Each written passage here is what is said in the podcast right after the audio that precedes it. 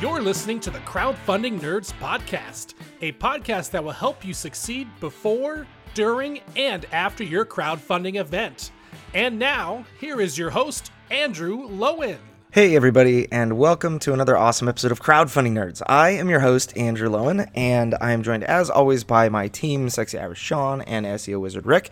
So today, this is a special intro that I'm recording outside of our normal podcasting. This is uh, part two of our interview with Ryan Wiancko. We were talking about Fractured Veil and the video game that has is actually doing really well. Since we started recording, or since we recorded that podcast, it actually uh, Fractured Veil funded, and it's a really awesome case study that you can look at right now for video games. It's generating some buzz online for simply funding at a, I believe it was a hundred thousand dollar funding goal because video games have a pretty bad rap. If you're not familiar with video games on Kickstarter, they are much there it's a much larger market just in general. Video games are a larger market than board games. However, on Kickstarter, video games are quite small and there are some very high profile video games that failed to deliver or that are, you know, going through ma- major lawsuits. Star Citizen for example, raised over $2 million on Kickstarter.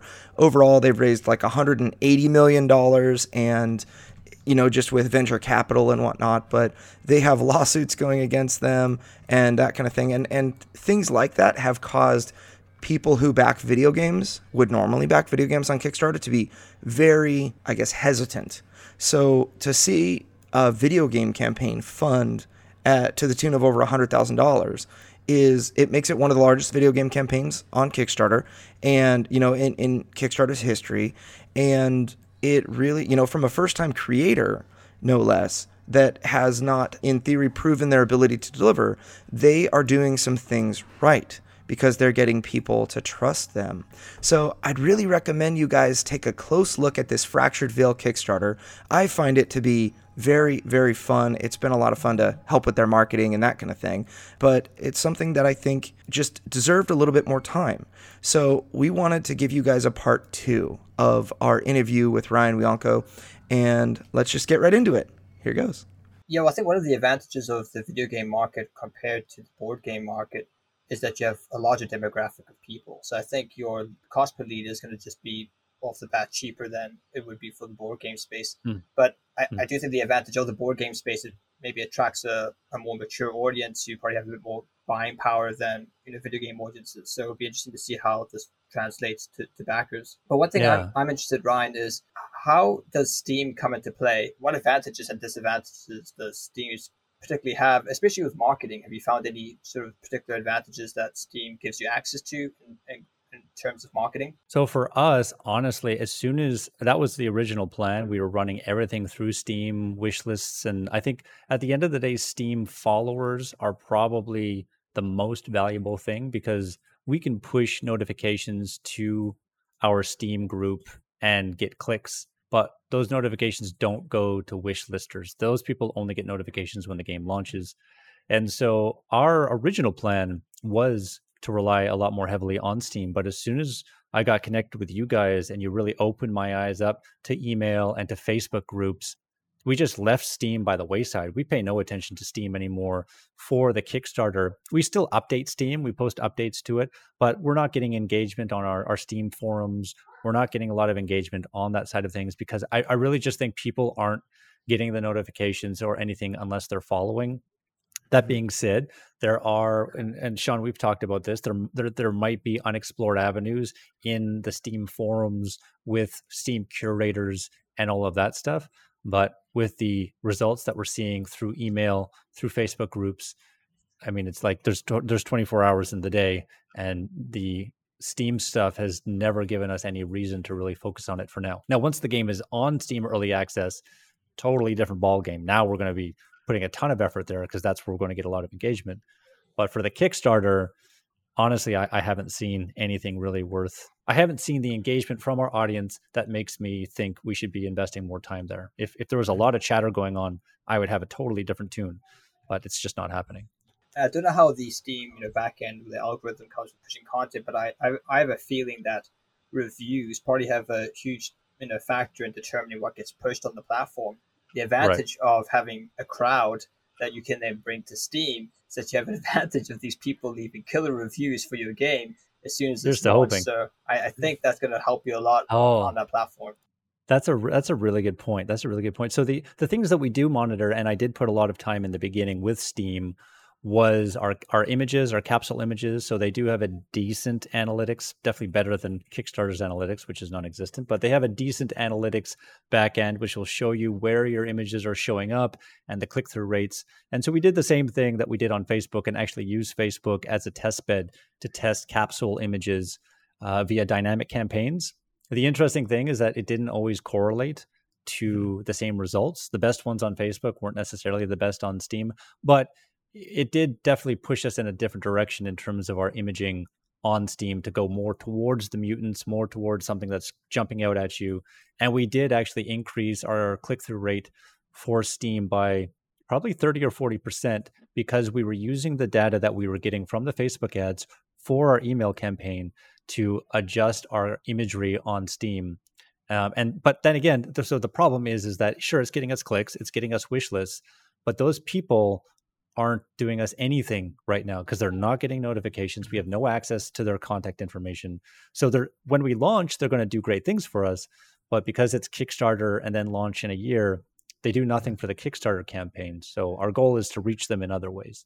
There's this statement that I give every so often that I have carefully considered and i think that it you know just perfectly encapsulates the goal of a marketing campaign especially for a kickstarter project but in light of what happens with steam where people kind of subscribe and then fall asleep and then yeah. they'll come back when you launch and whatnot maybe the whole goal with a marketing campaign is to win the right to communicate with a user across as many mediums as possible that whole idea behind you get them on your email list. Now you can talk to them and tell them that you have a Discord server and a Facebook group and, you know, Steam forums and other things like that.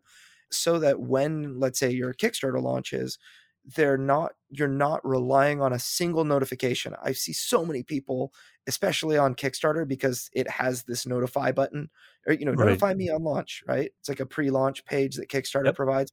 People send Facebook traffic to that and it's such a mistake because you're relying on you know you're only getting a certain number of people let's say it costs you two dollars per kickstarter follower mm-hmm. you get one shot uh, really like two if you consider there's like a 48 hour reminder before your right right and and that and that follow now page you can't really tell anything about your game there's just right. no room yeah you get like a headline a sub headline and a picture the only right. ads that we do for that is retargeting. So after the ah. campaign, we have all this pixel data of everyone who visited the landing pages.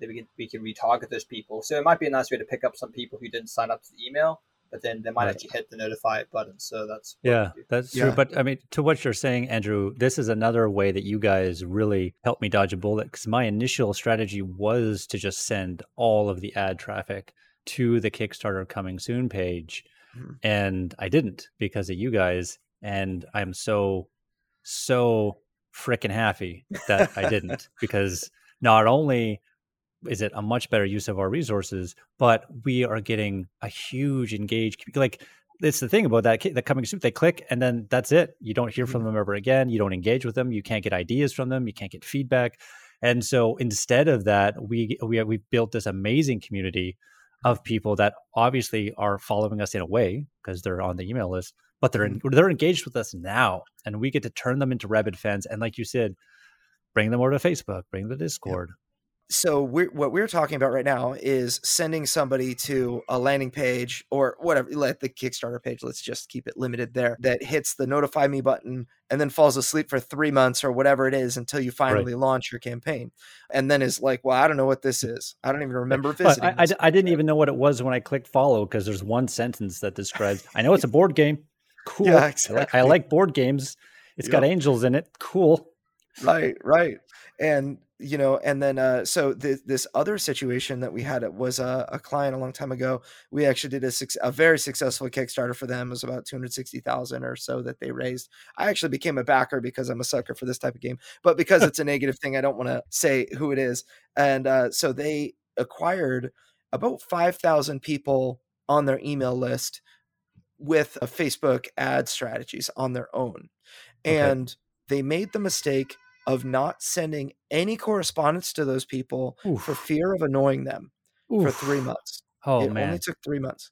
And when they sent their email that was like, hey, we, you know, we're launching on Kickstarter in a week, unsubscribe unsubscribe rates of like 70%. it was yeah it was the rate the unsubscribe and really what uh the metric is abuse reports Right. so you right. have unsubscribe but then other people can mark your email as spam or say i never signed up for this Sure. list or whatever right and if enough of those people do that it's really not very high it's point it's 0.4% of your list that will get you in trouble if you have like 1% of the list or higher then mailchimp is like prove that you didn't just buy this list off of someone and that these people actually want to receive your stuff and until Right. you do that then you're banned from mailchimp So can you clarify is it 0.4% of your list over the lifespan of your list or is it if 0.4% it's in a do it email Okay. So- oh, okay.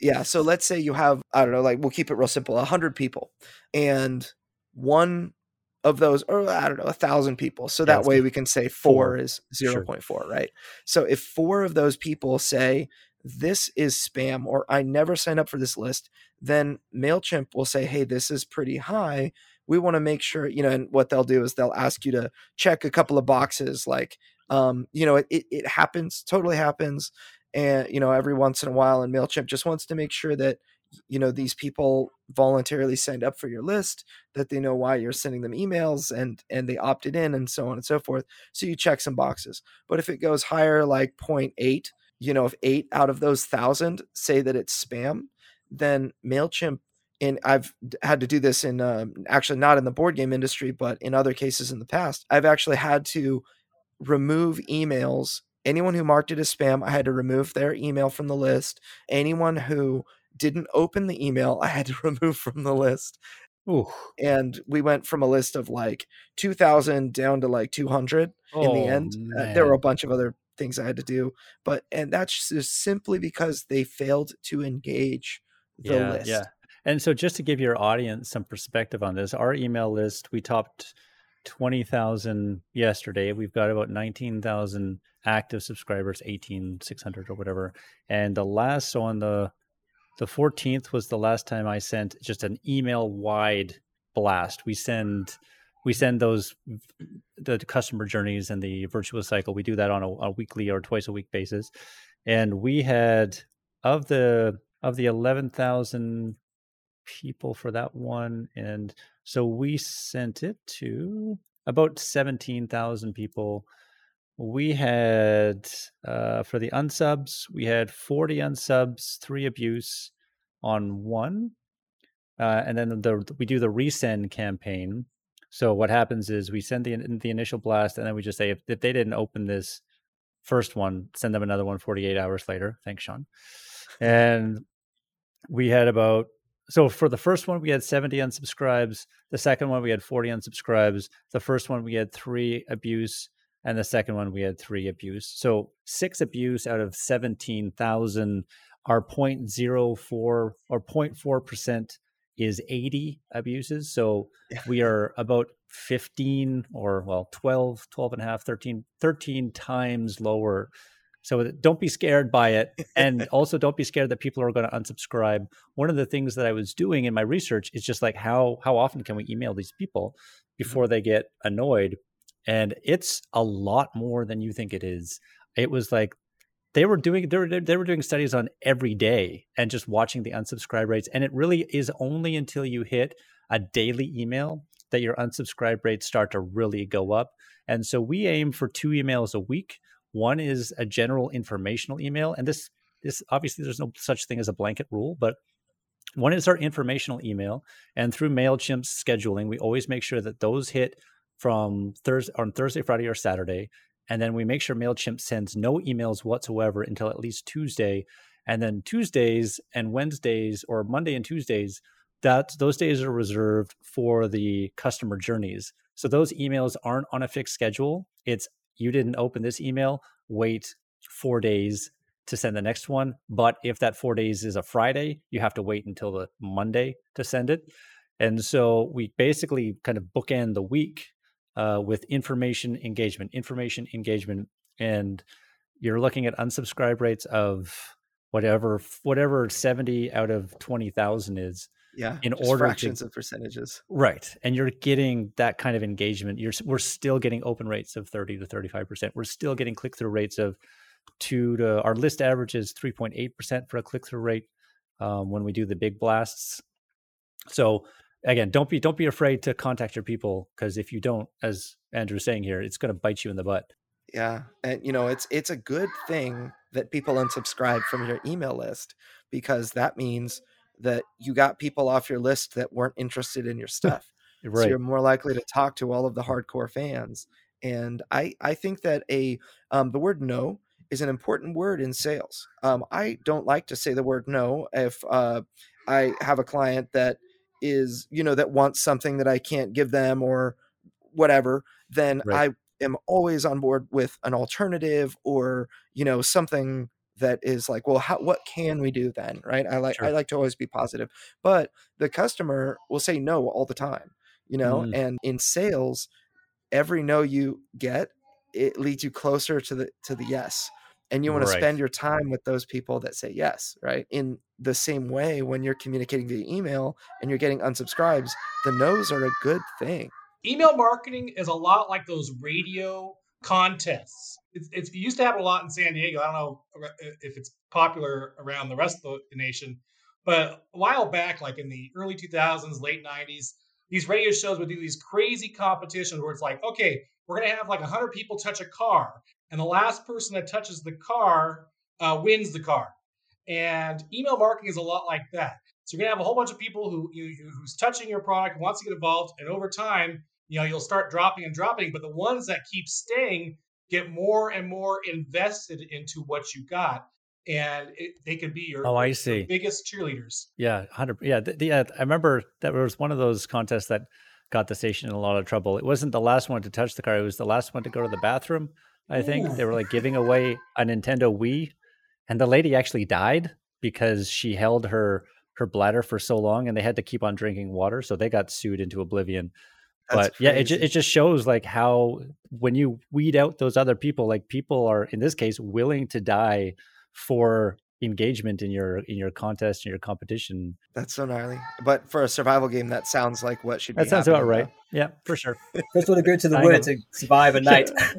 yeah, exactly. You need to add a card to your game stat pronto. Ryan, you know one thing that video games afford you compared to board games is the ability to really leverage stretch goals. So do you want to maybe talk a little bit about what you've been thinking about that in, in terms of going to Kickstarter and adding features into the game that players can get involved and really, I suppose, have their mark in Fractured Veil. Yeah. Well, I imagine this is certainly something where your board game audience is going to see a lot of overlap. But in terms of stretch goals, I mean, one of those things is when you meet a goal, and you've probably seen this countless times, you're just going to get a certain amount of your backers that are just going to disengage and be like, okay, job done, let's go.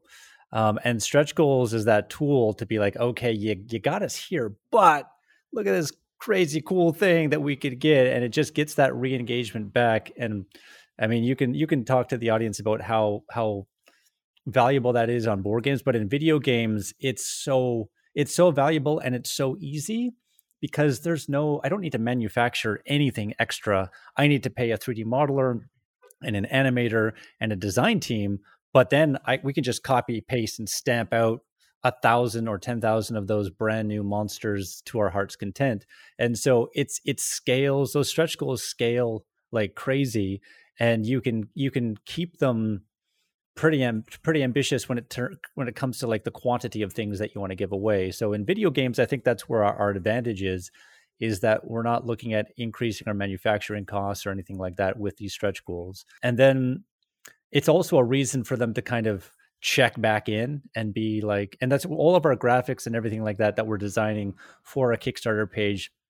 We don't just list the stretch goals we don't just list like in progress but we have progress bars that like slowly tick up as we're advancing so we're going to be updating this multiple times a day so people can come back and they can check in and be like how close are we? How close are we? And it's so it's all all of this i think with stretch goals probably the same with board games it's just a reason for people to re-engage re-engage after you've met your your goal and give them a reason to come back and be like oh maybe i should put an extra an extra 25 bucks in because this stretch goal really resonates with me or this one doesn't but i'm going to come back after it's unlocked and the next one might resonate. And so it's a way for you to kind of throw a bunch of things at your audience that you're never going to get all of them to resonate with all of the people but it's a way for you to look at your stretch goals and be like okay let's have combat themed stretch goals let's have building themed stretch goals let's have explore, exploration themed stretch goals and you can start ticking off all of the check boxes that really resonate with your audience to get them to engage again and again and again the other thing I'll, I'll, add is I don't know how much you guys talk about this, but we're also experimenting with community stretch goals and pre Kickstarter stretch goals. So looking at unlocking things in the eventual campaign once community goals are reached. So let's say let's get 500 retweets on this tweet and we're going to add a stretch goal for we're going to add a stretch goal between these two ones that we had planned for an extra weapon skin or something like that. And it's just a great way to engage before the Kickstarter and during. Reminds you of that Pimp My Ride me yo dog i know that i heard you like stretch goals we got stretch goals for your stretch goals yeah exactly That's awesome. Even this, even it's our stretch goals have stretch goals. Yeah. One of the most meaningful stretch goals that I did for the Deliverance campaign was we did. Uh, so I, I am a huge fan of the titles from World of Warcraft or other games like that. That you can get this title now or never. You know, you've got the opportunity to get this title during an event or an item or something like that. And so we ran, I ran this vanity title on our Discord server or this this contest for vanity titles on our Discord server and I said if you can beat the game under certain difficulty levels you'll get various titles and the higher the difficulty level the better the title you get and you get this title forever on our Discord server. No, so no yeah, so I need uh, in the end it was like 7 people that had beat or that were able to beat like the highest difficulty level, 15 that could beat the next level down and then 30 that could beat like the next level down uh, below oh, that. wow and we had like 5,000 people play Deliverance Come on. because of that. So during the Kickstarter campaign, we had tons and tons of people play. And the whole idea behind the the contest, I thought, you know, if I can get people to experience the game, then they'll want to back the game. Or even better, I think, you know, because I'm not just thinking about the Kickstarter itself and trying to raise money there, I'm trying to get people to actually open the box and like read the rule book several months early or or whatever a year early so that when you you know you can shake some rust off and just open the box and play instead of oh I have to read the rule book first and that that causes a lot of games to remain in the shrink wrap. So I thought if I can get people, you know, there, uh, it you know, people are just going to really love it.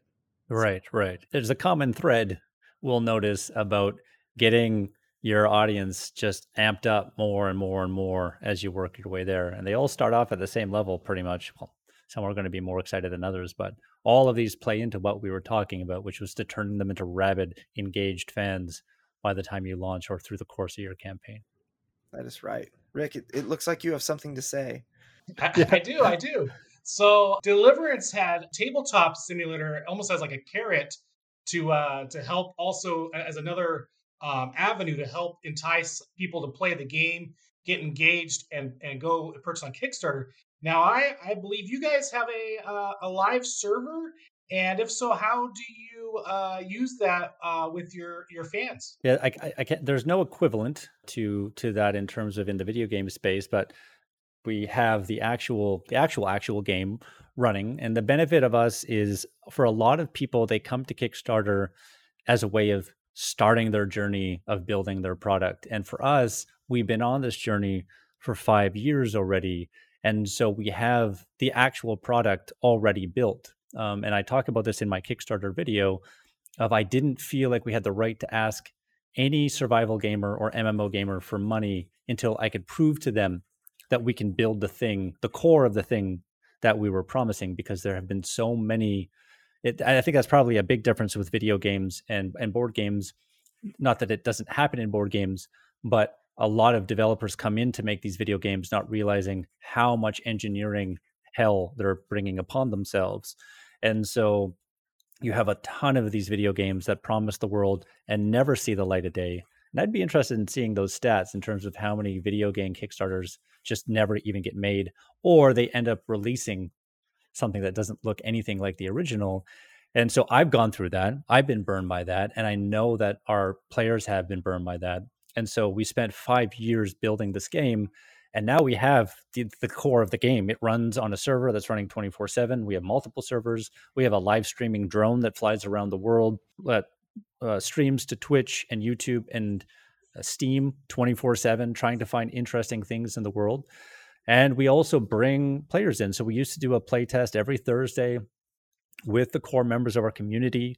We've given out uh, 750, 800 Steam keys at this point so that we could get people in to play the game. For us, it's more it was much more important to get them to help us test the game, to show us where the weak spots were. I don't know, maybe Andrew you can talk about that with people being able to play the game virtually ahead of time. Was that also a way for you to get feedback from the players about things that needed to be changed. It was, and I'll I'll say one thing that a lot of people have the fear of if I give them the game too early, they will just be happy with that and then not actually play the real thing. And right. it's actually opposite in my experience, both with video games. Any beta test I've ever been in, I bought mm-hmm. that game. Like I was, you know, I mean, if there was a midnight line in front of GameStop, I was in it for a game that I beta tested, you know. I'm sending and... you a key to our beta right now. yes, I will take it. So but yeah, it's one of those things that you build customer loyalty, you know, whatever a customer absorbs information about your product, they're going to consequently think about your product. And so the more information you can get them to absorb, the more they'll be thinking about it. And I think that's one of the most one of the f- most fun things about board games and video games is actually thinking about them outside of the time that you're mm. playing them. You know, you right. think about them, you're like, oh, I can't wait till I get back in and I'm going to do this or that. You know, right. I, I remember I, so um, before I started Next Level Web, I worked as an EMT in an emergency room.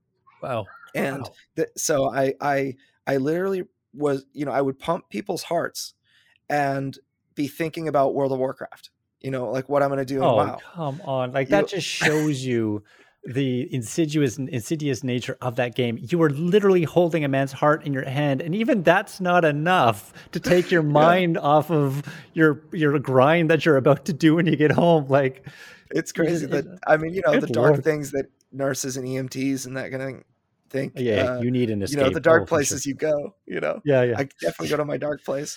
But, Your dark yeah, place just happens to be in Azeroth. That's all. yes, yeah. you know, but yeah, it's it's it's interesting. You know, just like when you're doing a thing, you know, you're mindlessly, I don't know, on a drive. You know, sometimes oh, yeah.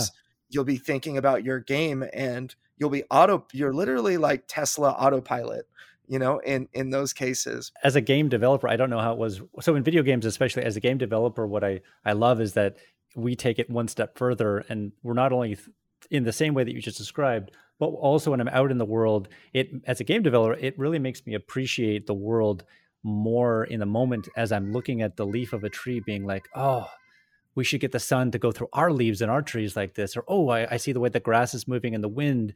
We should get our grass to move like that and you just start really appreciating kind of this That's fidelity awesome. that we live in and how we can bring that in.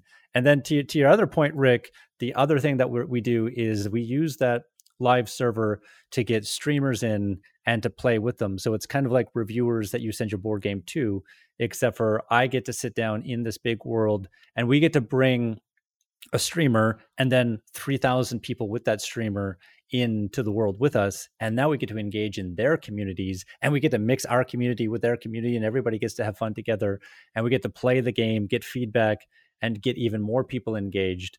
So those are the two main ways that we can use the live product. Yeah i'd, I'd say that's probably one of the most interesting variances between let's say marketing a board game versus a video game is that board game streamers on Twitch TV, it's not really that exciting to watch a board game versus watching a video game dude I mean, Twitch is dominated by video games. So, yeah. you know, and then of course just chatting. Um, oh my goodness. which oh I find goodness. hilarious. But what is yeah, going on? I know. I think that um the video game marketing avenue of using influencers is extremely effective on Twitch TV. Whereas even the most influential board game influencers that, you know, like the Dice Tower or things like mm-hmm. that, there's only really so much of that that you need. But it, I mean, I could be wrong, but I feel like with in, in video games, you know, you get a guy like Asmongold or something, like you kill WoW. you know, yeah, like yeah, that's how Final Fantasy. Yeah, so I mean, those those are those are like yeah, you get those guys by throwing them brown paper bags full of money at the end of the day. But what I love so much is our our greatest my it, it, it's turning out that my best friends and the favorite people in my life are these content creators that I'm developing relationships with, and we get we get a well a lot of the the smaller guys, and I, I don't want to use that like in a demeaning way, but just in terms of number accounts. And what happens is I can I can develop a much stronger relationship with them, and the the scales are a little bit more evenly balanced when you're going to like the guy that you mentioned i can never provide that guy with the same value that he's going to provide me because my game's right. just going to be a billion dollar game tomorrow but with these smaller guys um, that who I've been playing with, my first thing is to go to these people and say, how do I bring value to you first, and how do we create engaging content in our game? It's our game is a blessing when it comes to that because you can just do whatever you want wherever you want and there's like exploration combat building all of these things and so i sit down with them and i say what is your audience most interested with and how can we make sure that you're producing content that's going to be of value to you first?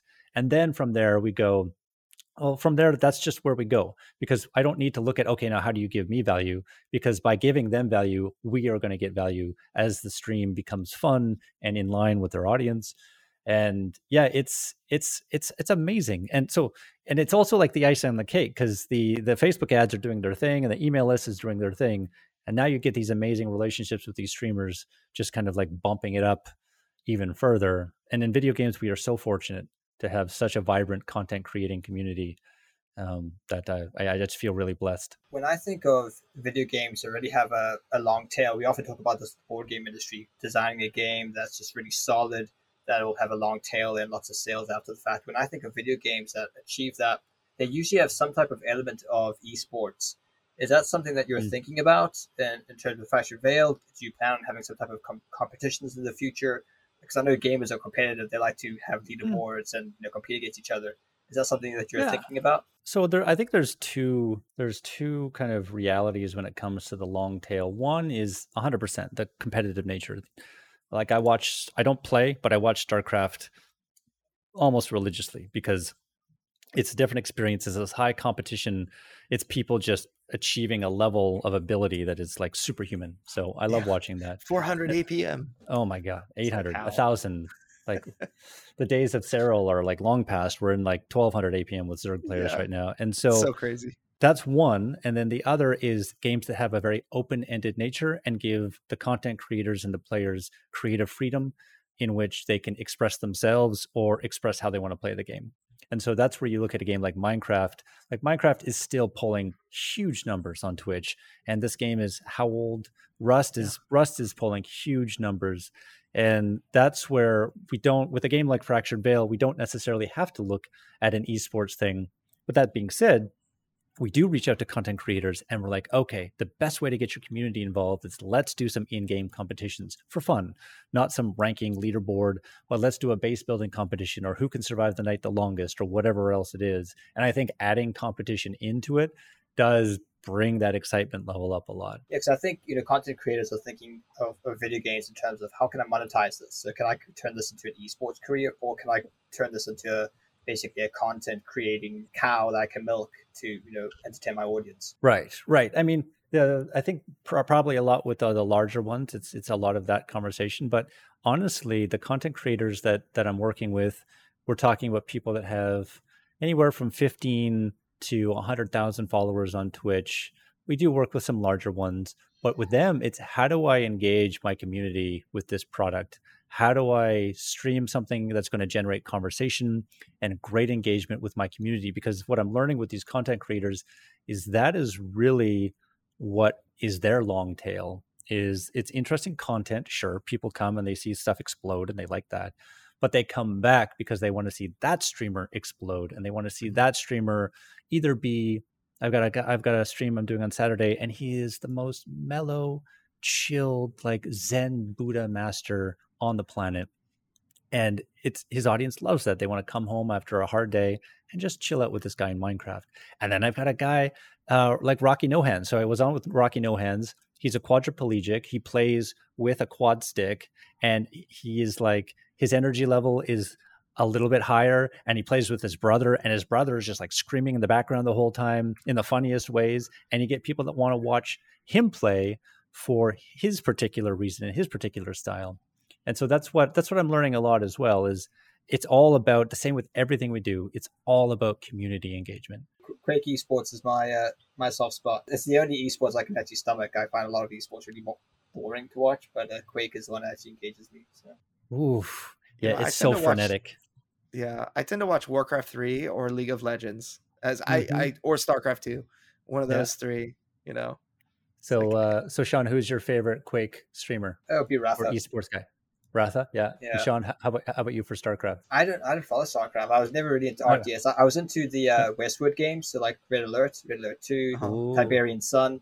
But that's sort of where yeah, I ended my RTS legacy. And what about what, what about you, Andrew? Who's your favorite StarCraft streamer?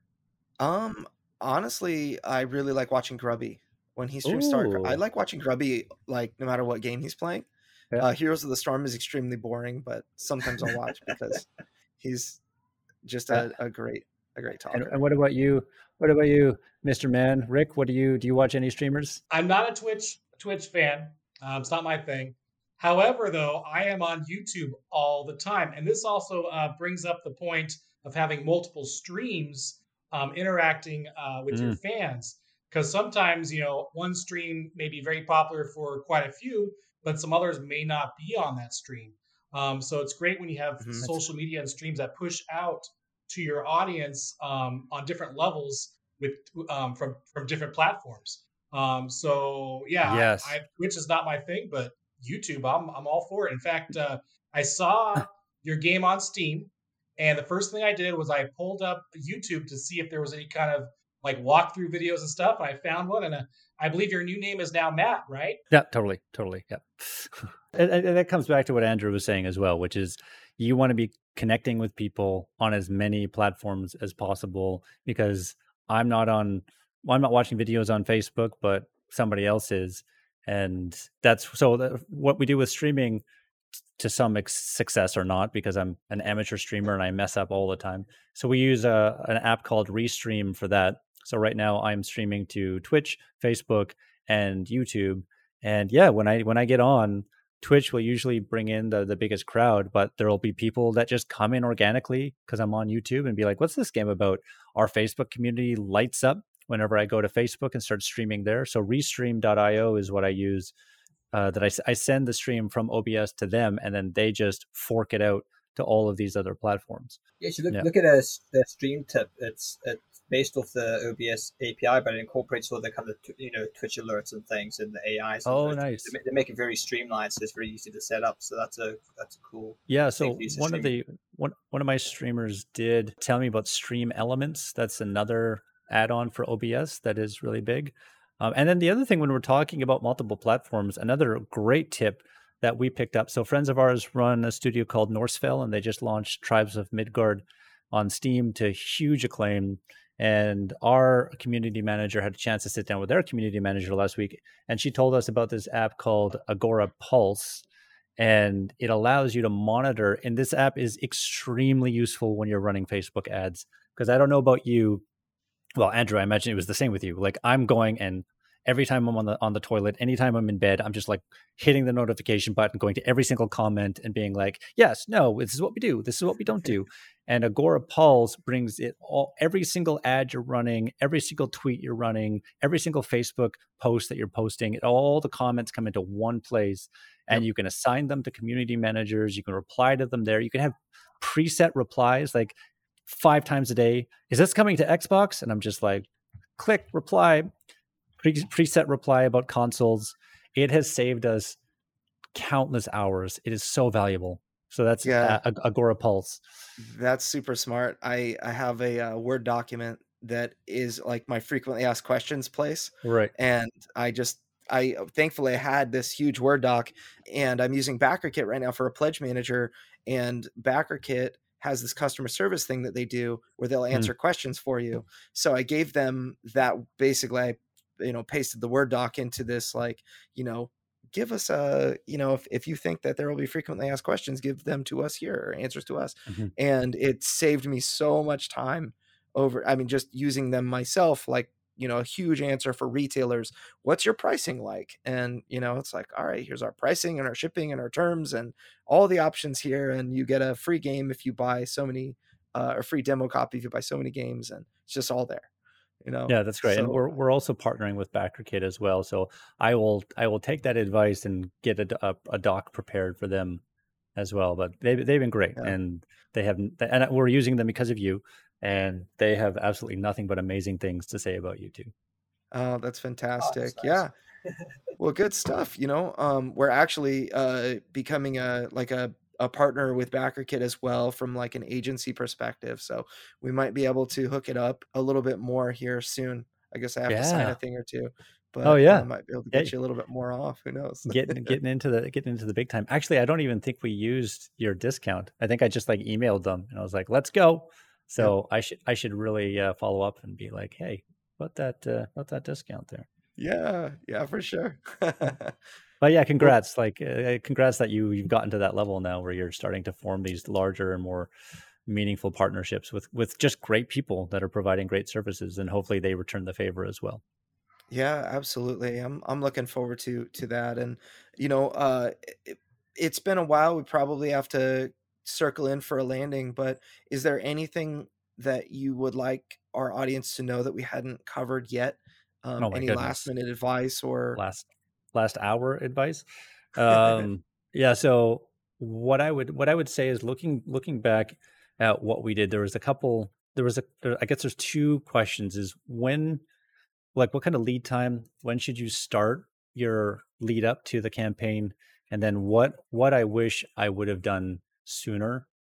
And so I think the in terms of the lead up, as soon as you have something that you can show people and get people talking about, you should start building your community. We've we've talked about this so many times already. It's all about community. Unless unless you're a known brand, you're a known name, you've done this before. If you're coming into this fresh, you need to have a core group of people that are going to support you, that are going to give you advice, that are going to give you feedback on your product. And the sooner you can start building that, the better. So we started building our Discord community two and a half years ago. And even then, without a game that's launched, we're only still sitting at about 3,800 people in our Discord server, as opposed to like Valheim is 2 billion people in its Discord server. But those people have been invaluable to us and as we've grown, superstars in that community have risen to the top and we have made them moderators. And today, now that we're on the cusp of blowing up, we, we, we can't do this without those moderators. We can't do this without this core group of ultra positive people that don't leave any room for negativity to creep in. Because with video games and survival games, especially, to- uh, toxic communities are just a known thing in this demographic. And we have this core group of people that if one person comes in with toxicity, they're so outnumbered by the amount of positive, loving people and people that are embracing new people and answering questions that they just kind of fizzle out and they go away. And then you have your, again, your our moderators get these people that are at your, at the center of your fan base that are, are believing in the product. And a lot of times it's just the right place and the right time for them to help you out because they add exponential uh, value to the community. It's hard to understate how valuable they are and how much we appreciate them. And then the other thing, honestly, it's the Facebook group. You have these blind spots because you don't do certain things. We don't, I don't do Reddit. I mean, I don't do Twitter. So I just ignore Twitter. I definitely don't do Facebook groups. I just assume they're all just spam filled people posting weird memes from the Middle East. Like, I don't know. Every time I like go into a Facebook group, it's just weird people in I don't know, some weird country that I don't understand. And they're just posting just spam images over and over and over again. So I'm like, nobody uses Facebook groups. And about a month, month and a half ago, you guys had somebody on your podcast that ran what board game Facebook group was it? Oh yeah, uh, Tom Covert with Board Game Revolution Community. Oh, yeah. So you had him on and he started talking and you started talking about the importance and how to ma- manage it and the kind of engagement that you get. And again, another example of the podcast opening my eyes. And so I was like, we need a Facebook group. And at the back of my mind, I'm like, okay, let's get it set up, but no one's going to join it. No one's going to use this group. Sure enough, we've got 1,200, 1,300 members in our Facebook group like three, four weeks later um, our our moderators just have these ideas to for what they should post. They go ahead and we get 70 replies and engagements. We get like so I wish I would have done the Facebook group sooner and grown it alongside our Discord community because they both just snowball. And the yep. sooner you can get that snowball rolling, the bigger it's going to be when you launch. I just thank you guys so much for having me on. This was really a dream come true. Obviously, huge congrats to you, Andrew, for the successful campaign. I followed that very closely and was so excited when you just crushed your goals. I mean, no surprise, obviously, when a genius of uh, Kickstarter marketing markets a Kickstarter campaign that it just destroys all expectations. But this is such a huge pleasure and just you know from the bottom of my heart and everybody that listens to this podcast thank you so much for giving so much to your audience and just not holding it close to your chest in some attempt to get more clients. Um, it's a yeah. crazy thing that you can just listen to this podcast and be successful. You can hire them and be 10 times more successful and focus on all of the other important things that you should be focusing on instead of Facebook comments. But the mm-hmm. Content that you give for the people that might not be in a position um, is amazing. And thank you so much for giving that so freely to the world. It's honestly my pleasure, and and on behalf of all of us, really, I think uh, we just get so much value out of being able to give what is kind of just stuck in our head all the time. Mm-hmm. Um, you know, like Sean lives in the middle of nowhere, undisclosed location that he would move if I told you where. Um, and so, you know, you can see his bunker behind. yeah, yeah. I'm, I'm currently underground. Yeah, yeah, exactly. I'm in a submarine right now. yeah, it's the, it's the, only way to keep the crypto mining rigs cool is in the ocean. Yeah, this is all green yeah. screened. Yeah. Yes. That's awesome. But yeah, we we just appreciate being able to share and and you know, I I I find a lot of value being able to give back to a community and um, my you know kind of in in the back of my head my philosophy is the only way to become truly indispensable is to make yourself dispensable by sharing the information that you have and while that might cause some to say well i don't need to use you anymore uh, many many more people have volunteered their themselves saying i found your stuff great. I don't want to take the time to do it and you know and that's that's can make a as you had mentioned ryan that can make an excellent relationship where we're both we have a very symbiotic relationship where we're helping you get better at what you're doing and then you're able to of course bring us along with you and you know so it's it's been a real pleasure just to see that kind of organically come up and you know yeah and, and, we're so excited to like keep this going after the campaign like there's no reason to stop if we're looking at positive roi on ad spends because yep. wizard sean over there is doing his thing then mm-hmm why would we stop? So, yep, this yeah. is the stat of. I mean, maybe one of your final stretch goals at like 20 million can be um we just buy next level web and they work for us now. totally, yeah, that that'll, that'll get people excited. Yeah, yeah. All right, well, awesome, awesome times. And uh, Rick, you would you like to send us out? Yes, sir. And that's all the time we have for this week's episode of Crowdfunding Nerds. A special shout out to Ryan Wiancko, project director at Fractured Veil. And if you enjoyed this podcast and want to listen to some previous ones, visit us at crowdfundingnerds.com. And peace out.